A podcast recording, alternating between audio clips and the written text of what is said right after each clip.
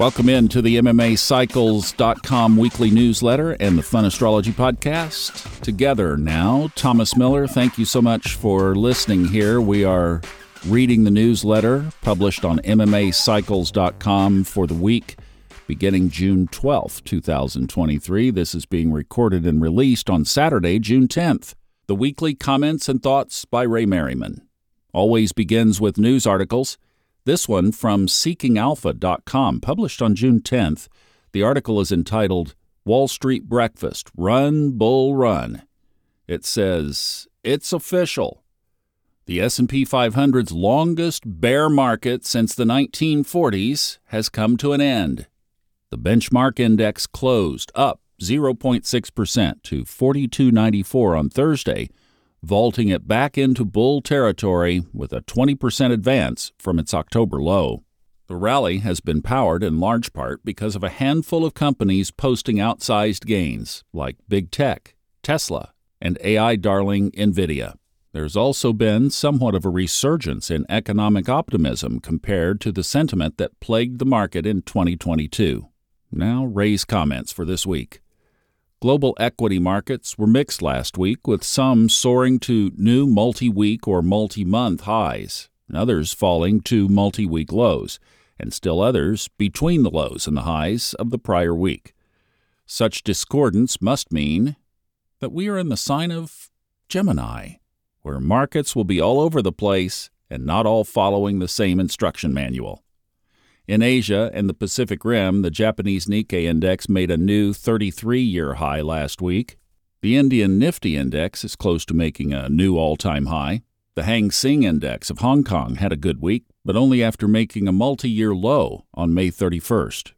China's Shanghai Composite and Australia's ASX indices held the prior week's low, but not by much, as both economies struggle to show signs of growth. European bourses also struggled to find direction.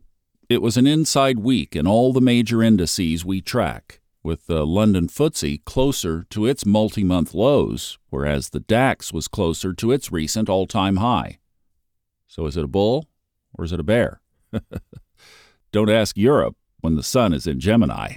It's both, or neither, depending on how well you can bilocate. The Americas, however, are much clearer in that it is indeed a bull, especially after Washington lawmakers finally put the debt limitation crisis to bed just before the June 5th deadline, when a national fasting and energy savings mandate would have had to have been implemented in order to make sure the government stayed open. just kidding. But lawmakers mostly went to bed anyway after that exhausting struggle over so little. It was a welcome sign in any event that they found a way to compromise and avoid a financial disaster, at least for another day, at the last moment. In other markets, Bitcoin fell to a new 12 week low on June 6th, but then recovered quickly. But it's still a case of lower lows and lower highs lately. Gold and silver are both trying to bounce back from recent declines, but the road is bumpy in Gemini. Crude oil made a new cycle high of 75.06 last week, a nice move from its primary cycle low of one month ago at 63.64.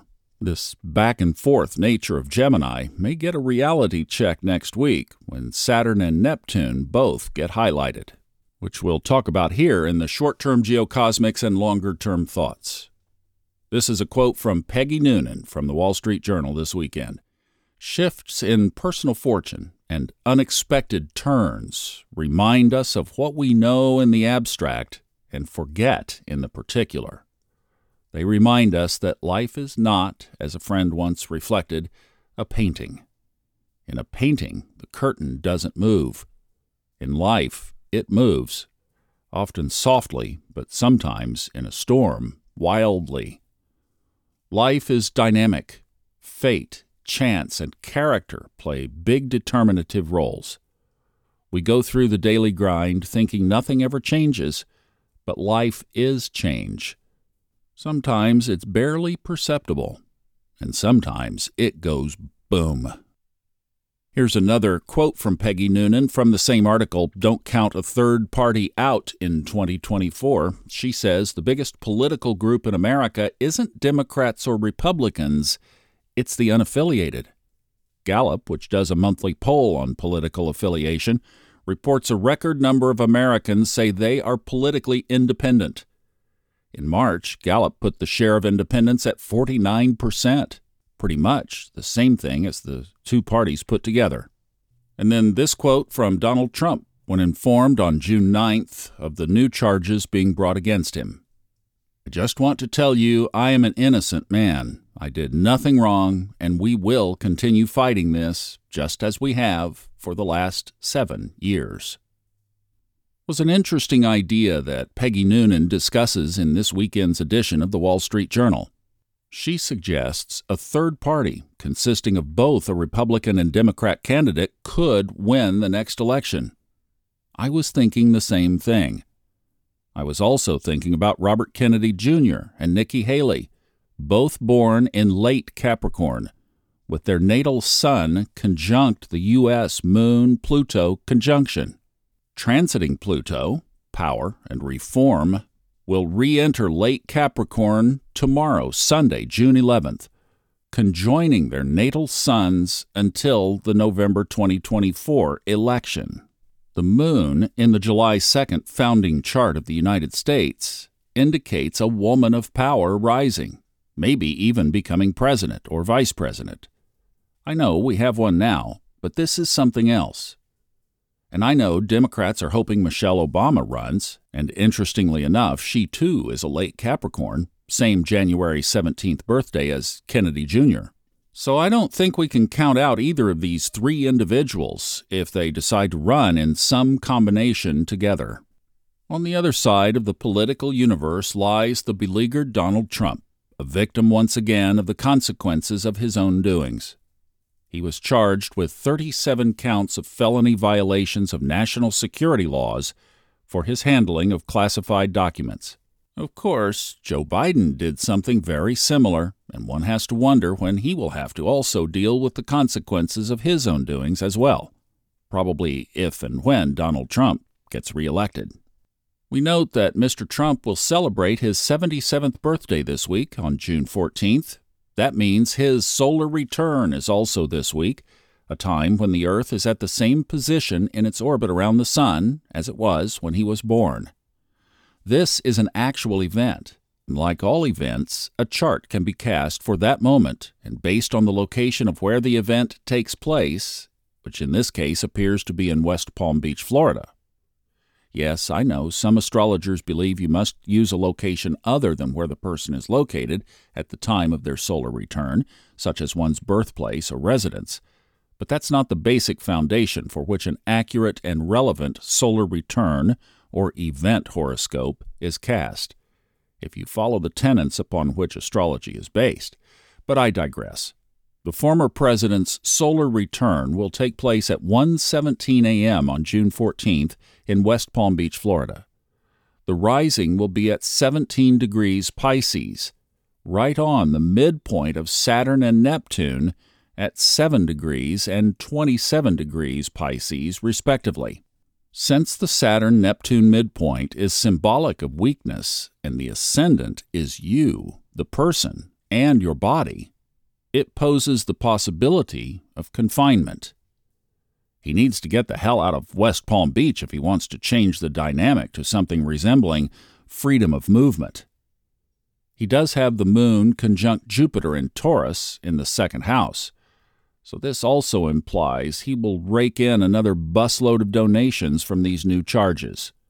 It's good for his finances, but maybe not so good for his personal liberty if he actually is in West Palm Beach at that time, and if this chart proves to be relevant. Shorter term, astrologically, we note that this week finds Pluto moving back into Capricorn and Mercury forward into Gemini on Sunday, tomorrow, June 11th, the same day Venus will square Jupiter. There is a change of sentiment starting, but it may not get fully underway until after June 17th to 19th, when Saturn turns retrograde and the Sun squares Neptune.